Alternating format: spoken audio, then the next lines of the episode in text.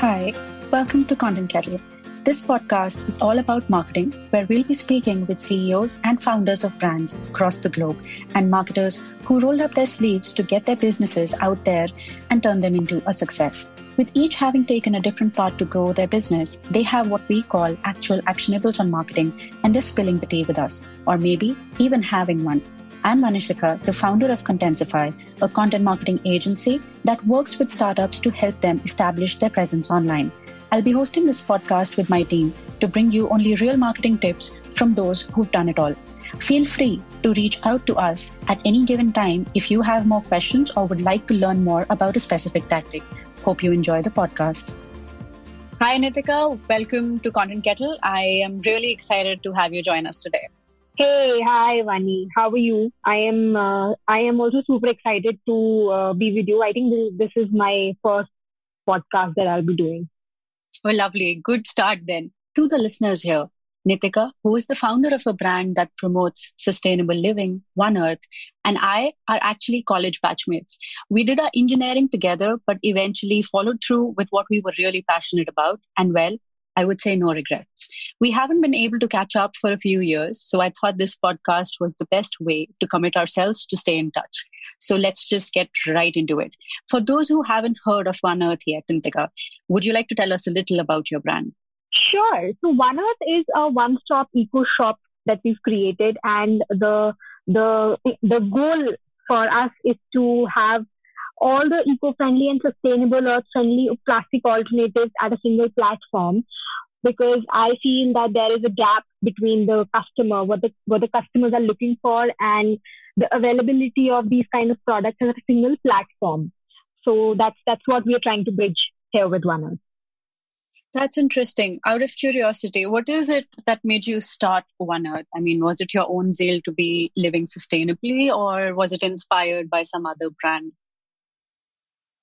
So uh, I have, uh, you know, I have always been, uh, you know, a kind of a nature person.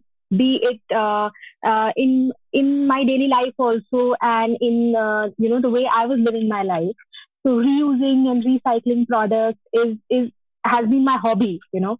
So, uh, you know, when I look around myself and I realize that there are so many, uh, you know, plastic things that we use in our daily life which can actually be replaced with more earth friendly and eco friendly products. So, why not? So, I used my first uh, bamboo toothbrush around six, six years back.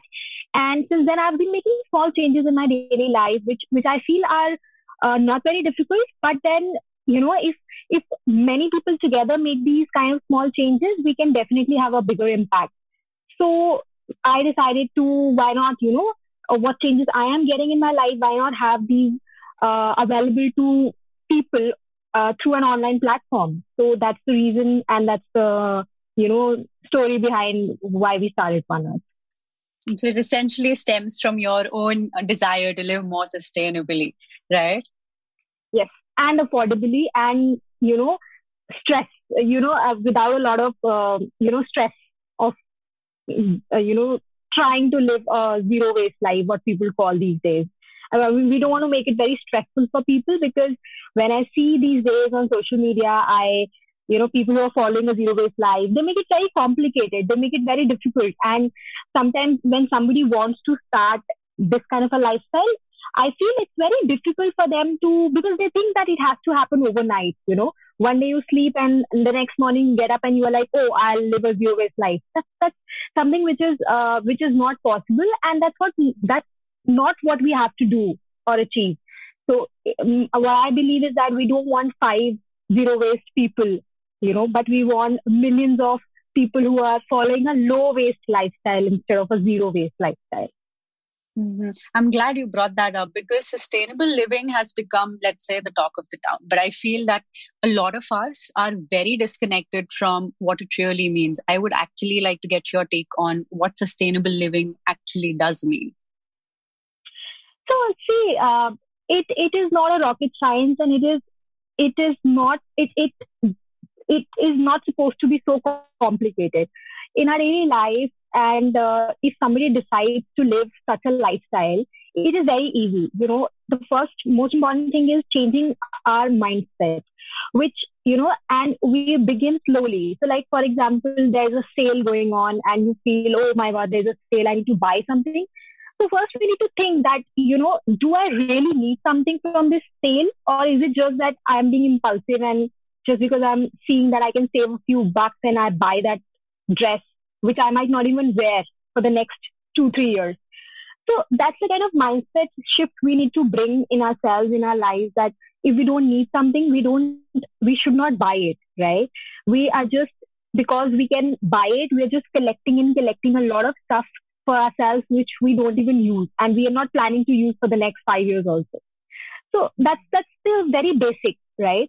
So even when we, we promote our products and we, we, you know, we promote this kind of lifestyle, we tell people that first use what you have so if you have a plastic toothbrush and you see an advertisement for a bamboo toothbrush, you ju- you just don't have to just throw your plastic toothbrush and buy that bamboo toothbrush. No, you need to first completely use your plastic toothbrush because you've already bought it, right? First complete the life cycle, right? And then switch to a more eco-friendly and earth-friendly alternative.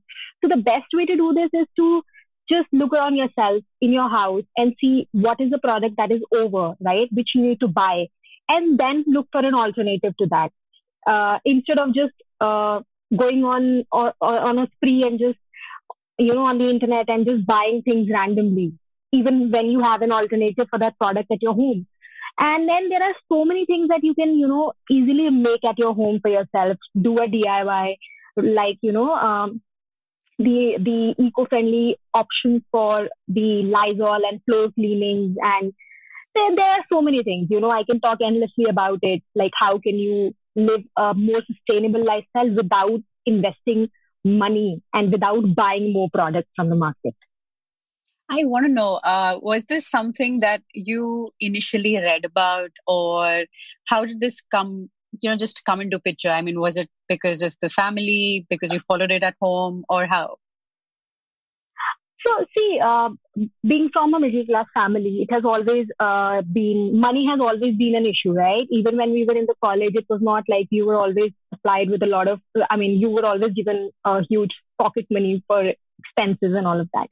Mm-hmm. So, you know, it it builds up in the family itself, obviously, that you have to live. You have to live a life a lifestyle which is more like you know you reuse and you use things that are already available around you. So, for example, if I want to wear a dress, a new dress for a party or a function, uh, I might not go ahead and buy a new dress, dress, but I might just look in my mom's wardrobe and see what I can recycle, right? Maybe a, a beautiful sari which she's not wearing because it's old fashioned now, but then I can go to a tailor and take tell him that you know I'm looking to make this dress from this sari, and it it I have done this two three times and it comes out really beautiful. So uh, I think the unavailability of a lot of, of, a lot of money also makes you think about uh, what are the other alternatives you can use instead of just going ahead and buying a product or a you know or a dress or whatever. And then uh, you know i was always fond of skincare and when you know obviously didn't have a lot of money to go ahead and get those facials and everything done in the parlor. So i was always in my mom's kitchen every weekend trying to find out some DIYs they can use on my skin and because everybody wants to look you know in your young age to uh, beautiful and all of that so you know these are the small things that I realize that um, that these are the things that we can do in our daily life and can actually save so much money and can also uh, you know save so much of plastic going into the waste out of those uh, body lotions and those face lotions and all of that. So uh, definitely, I think it, it comes from the family, of course.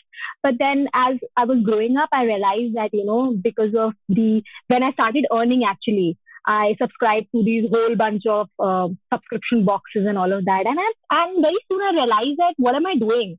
I mean, all of these things. Uh, do I really need the, these things? Mm, actually, no and that's when I decided, like you know, um, that there, there we need to do something about it and uh, make a bigger impact on how can we educate and tell people and give them alternatives to all the plastic that we are generating in our daily life. That's interesting. So I've asked this to anyone who has come up with a unique idea for their business or is promoting a bigger cause. If in one line you had to state the vision and mission for One Earth, what would that be? Mm-hmm. So I think uh, my vision is, of course, to um, you know have as many um, you know customers and as a, a, lot of customers and people coming to our website shopping you know eco-friendly alternatives and also side by side educating them with um, you know how can they live a more sustainable life. But the long term mission is of course to because you know in india it's uh, the, the the the topic of sustainability and sustainable living is is this entire thing is at, at a very nascent stage. And we as a consumer are still developing in this entire thing. And there are a lot of brands who are actually misusing this entire green um, you know green thing that has come up. And they're greenwashing people. They are telling about their products which are you know recyclable biodegradable. But uh, that's actually not the real picture behind that product. So, uh, you know, as consumers, we need to be uh, careful on what we are shopping. You know, what is the product and how is it made? Is it is it ethical? The entire process is it is it actually sustainable? Is it actually eco-friendly? So, you know, that's that's actually a mission for us to you know educate people also about all these terminologies and small little things. Mm-hmm. How long has it been uh, since you've been running One Earth? So we started officially. We started One Earth in uh, January 2020. So about a year. What would you say yeah. from your experience so far and your existing customers that our understanding of uh, sustainable living looks like? I mean, you did answer it briefly, uh, but how bad are we on a scale of one to ten?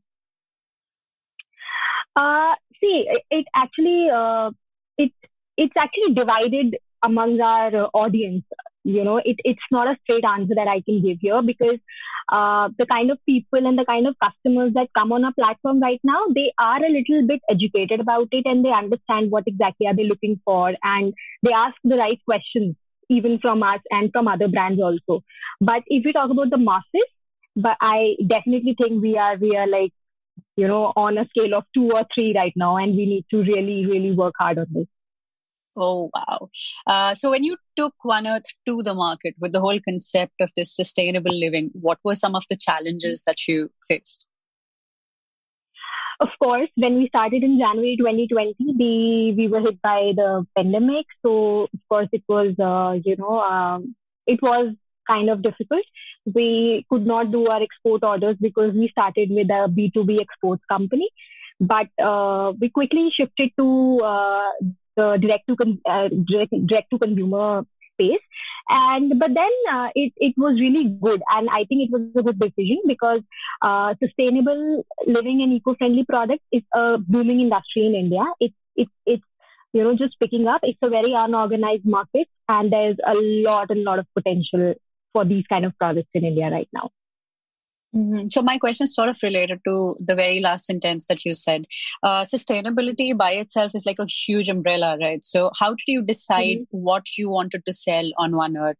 Uh, what was your thinking behind it, and how did you validate that idea before going to market? Also, especially because, as you said, you had to pivot your model, business model, and then there was, mm-hmm. of course, the pandemic too. Yeah, so I think uh, you know when we started, of course, we took ideas from the uh, um, because we were a B two B exports company. So all of most of these products were the products that were in high demand overseas. So uh, yes, of course, the initial uh, product range came up from uh, outside India, but then uh, as we grow up our you know uh, product list. We we don't make it very difficult but we try to keep it very simple. We look around i personally look around myself and see what are the things that we can make out of the waste that we have like the coconut shells and the bamboo and the foil and what which of these products are a replacement to the plastic that we have in our daily life. So uh, you know that's that's the very basic uh, very basic on uh, on how we, we decide on what to launch mm-hmm. uh, as a product more like uh, you know what's what's readily available and then what can be used again of sorts exactly because because see um, when we talk about sustainability and eco-friendly we should not just talk about the product that's made out of it but we should also think about where did the raw material come from and how much did the raw material had to travel to get to you know uh, become a final product so if there is something which is not easily available and I have to, you know, uh, bring that something, that raw material from a far, far distant area, then the entire transportation and the, you know, uh, pollution and the carbon footprint exactly on that product, it increases. So at the end, the, the product may look like eco-friendly and sustainable, but the entire life cycle of the product was not that eco-friendly and sustainable. So there's, it, it's actually not very simple, but, um, you know, if, if we do not complicate it, you know, much, yes, the, uh, we, we, we think of what's easily available and what is the best uh, product that we can make out of it, which can, which people can easily use in their daily life. Mm-hmm. So, because this is all like as we discussed, it's a newer concept, and most of us don't have a complete understanding. And then there are these uh, big brands out there that cash in on the word sustainable, but are not really delivering that promise. When you started out, what were some of the marketing strategies that you used to get people to actually understand the value of your products? So, I think uh, it's very simple, and uh, you know, uh, for marketing, it's it's uh, the biggest thing these days is to keep it authentic, keep it real. Uh, tell people what it exactly is instead of just, uh, you know, just covering it up with a lot of flashy words and all of that. So, for example, a bamboo toothbrush is the toothbrush is made out of bamboo, but the bristles they are made out of nylon. So, you know, people ask us like, what are the bristles made out of? Then we have to clearly tell them, you know, this this is made out of nylon because you cannot make brush bristles natural, right? There, there is no way you can make it natural unless you are using human hair or animal hair on it. So, uh, you know, that's what the thing is. We, we, for the, for the customer, we have to make it very authentic and very real and very, uh, you have to be open to them and tell them what the real product is. And that, I think that's the easiest way we can gain trust from them. Mm-hmm. So, was it uh, since it's a social generation of sorts? Uh, was it a lot of social media content that you did initially, or uh, did you opt for like a couple of brands that we spoke with later uh, before this? They mentioned how they had a lot of FaceTime, but since you started in 2020, I assume that was not the case. So, how how did you really? Which platform did you choose? So definitely, uh, since I have built two brands in the past, Box and also a skincare brand, I had a I had a bit of experience of what to do and what not to do. So uh, definitely, social media is is really really important these days.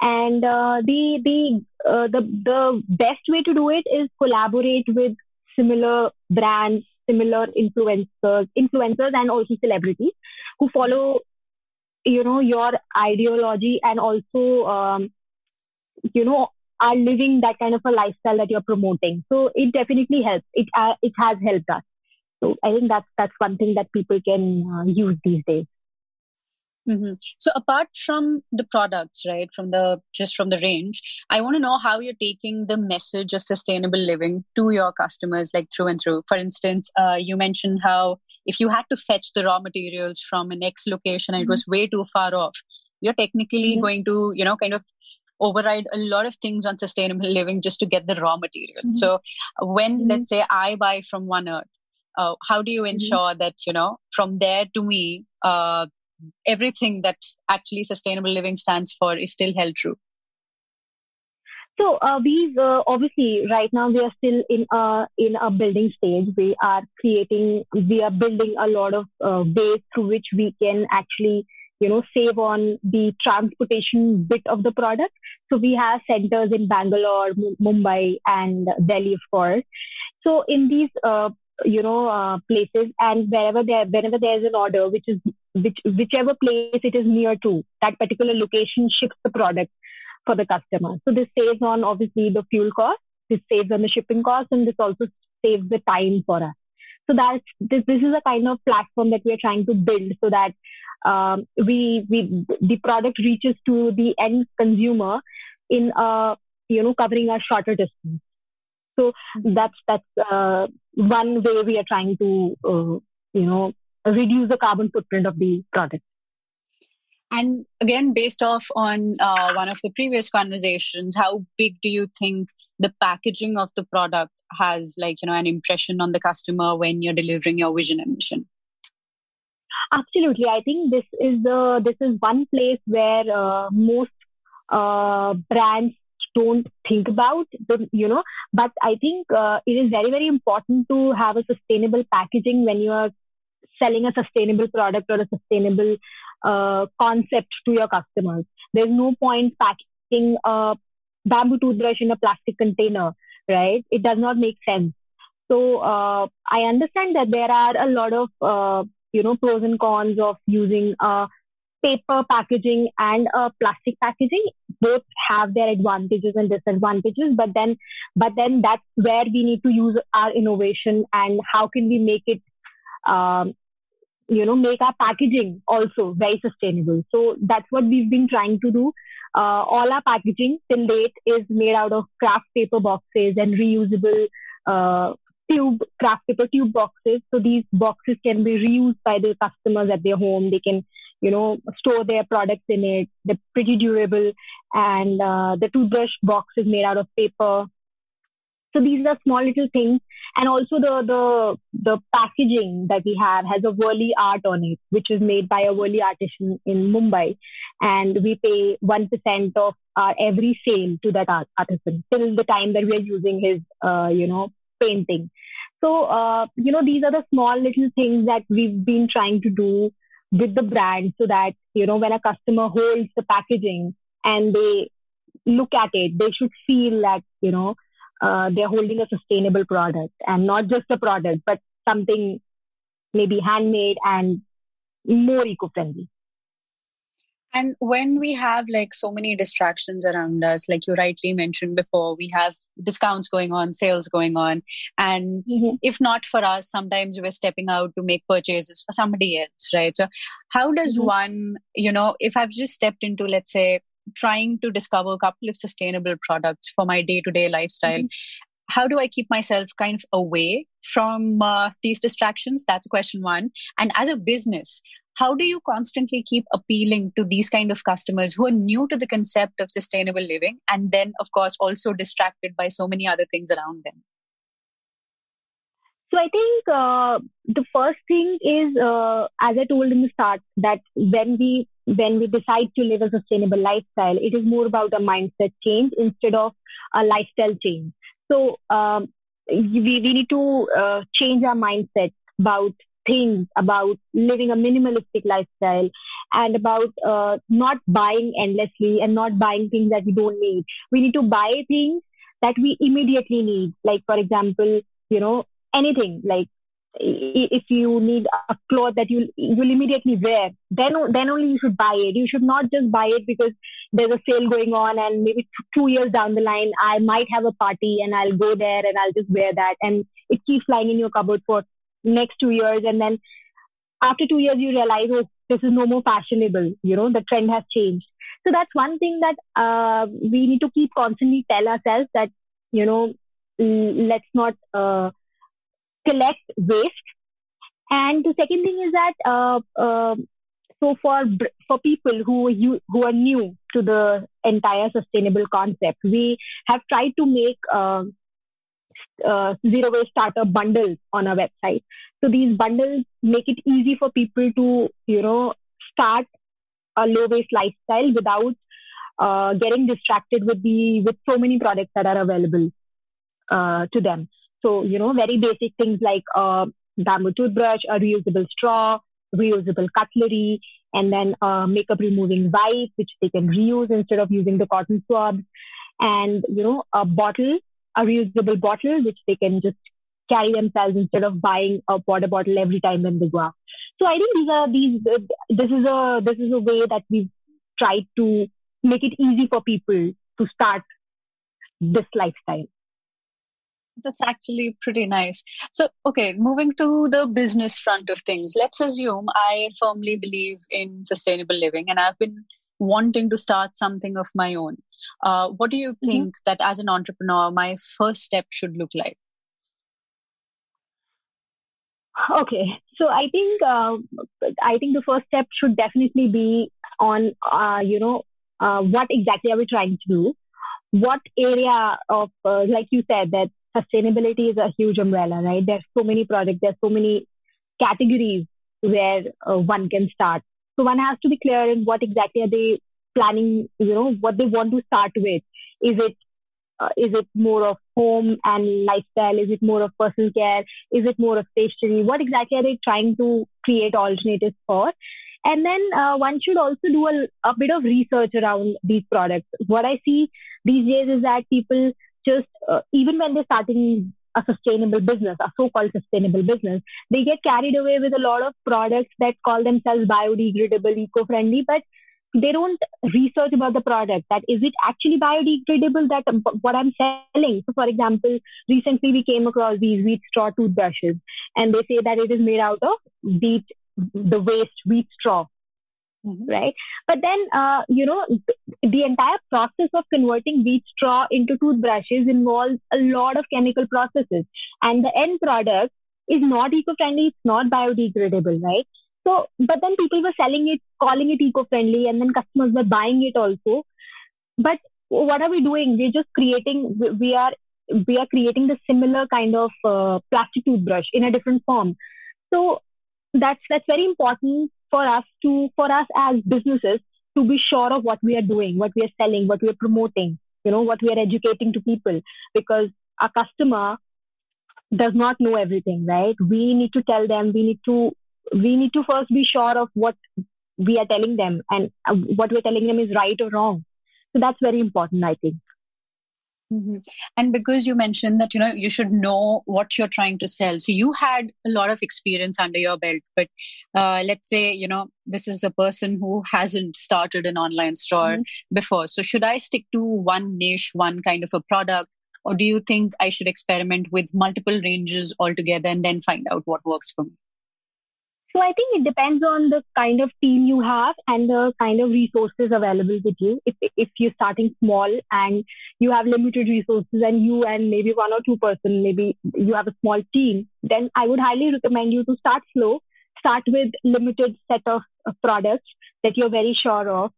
And uh, once you, you know, have a customer base, then you should experiment with more products and expand your range. But yeah, of course, if you start, if, if your plan is to start it big and you have a lot of resources available, then I think maybe you can experiment and launch a huge range of products also. But uh, again, as I said, it is important to understand what we are selling. So we need to research before we start selling the product. We need to be sure of what we are selling. So that that's I think it is very important. And uh, for such a person, again, what would those five strategies be when they're taking their brand to the market? So if you had to give them like five marketing tips. Okay, so I think uh, I don't know if I'm the right person to give these uh, marketing tips, but um, I think, uh, uh, of course, your range of products, what uh, you know, what range of products you have, how authentic and real they are, your obviously your uh, your entire social media strategy because uh, these days social media is really important. What people are you collaborating with, and uh, you know uh, how you are you are how you are handling the entire thing.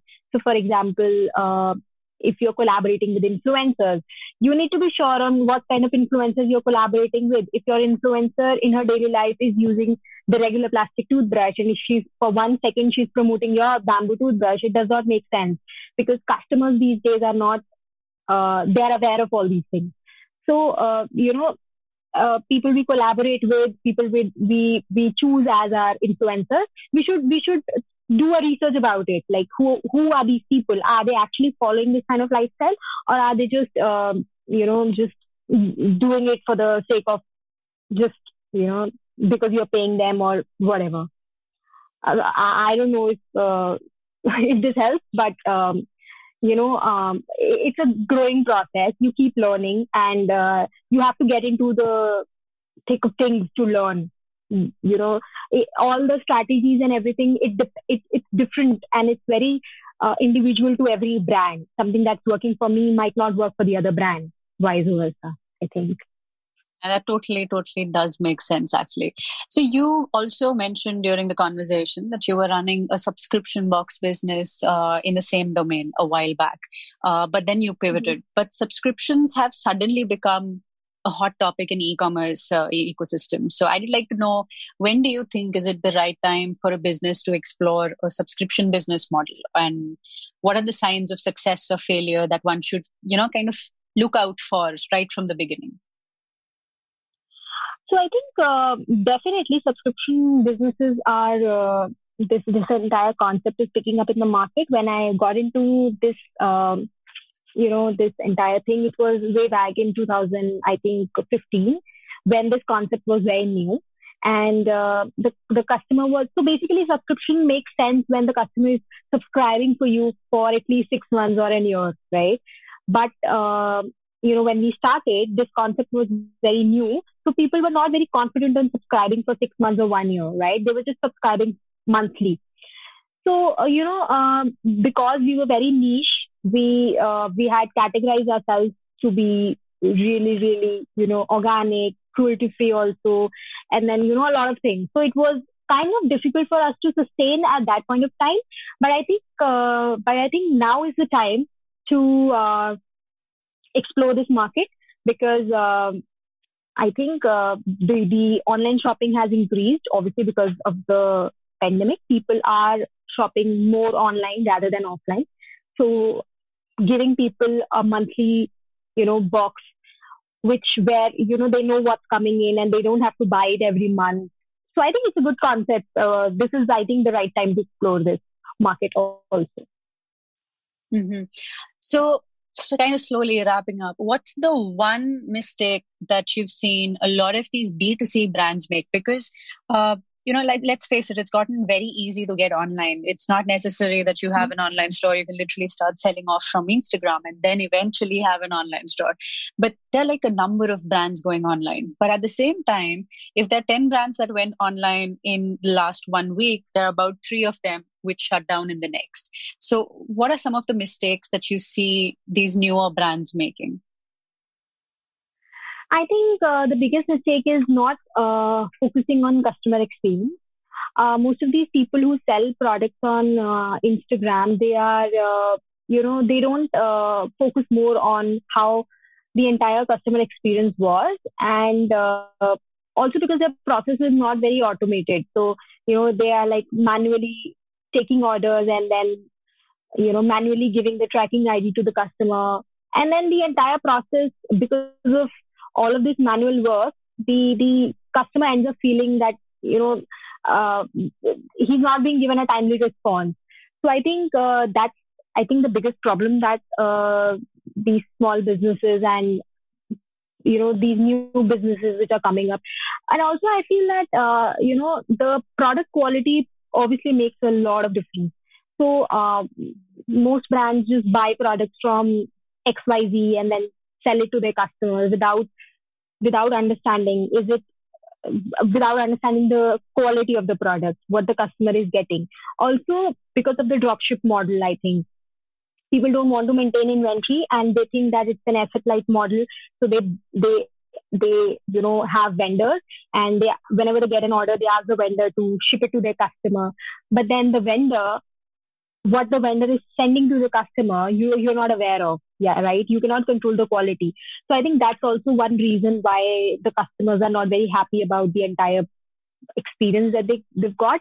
And uh, you get only one chance right? So once the customer does not like you he is you know not likely to come back to your store ever again because there are so many options available. So I think customer experience has to be really, really top notch. You should really, really care about what the customer is experiencing and how the entire process, shopping process was for them because customer is the king actually. So I think that's very important. That's a damn um, good tip.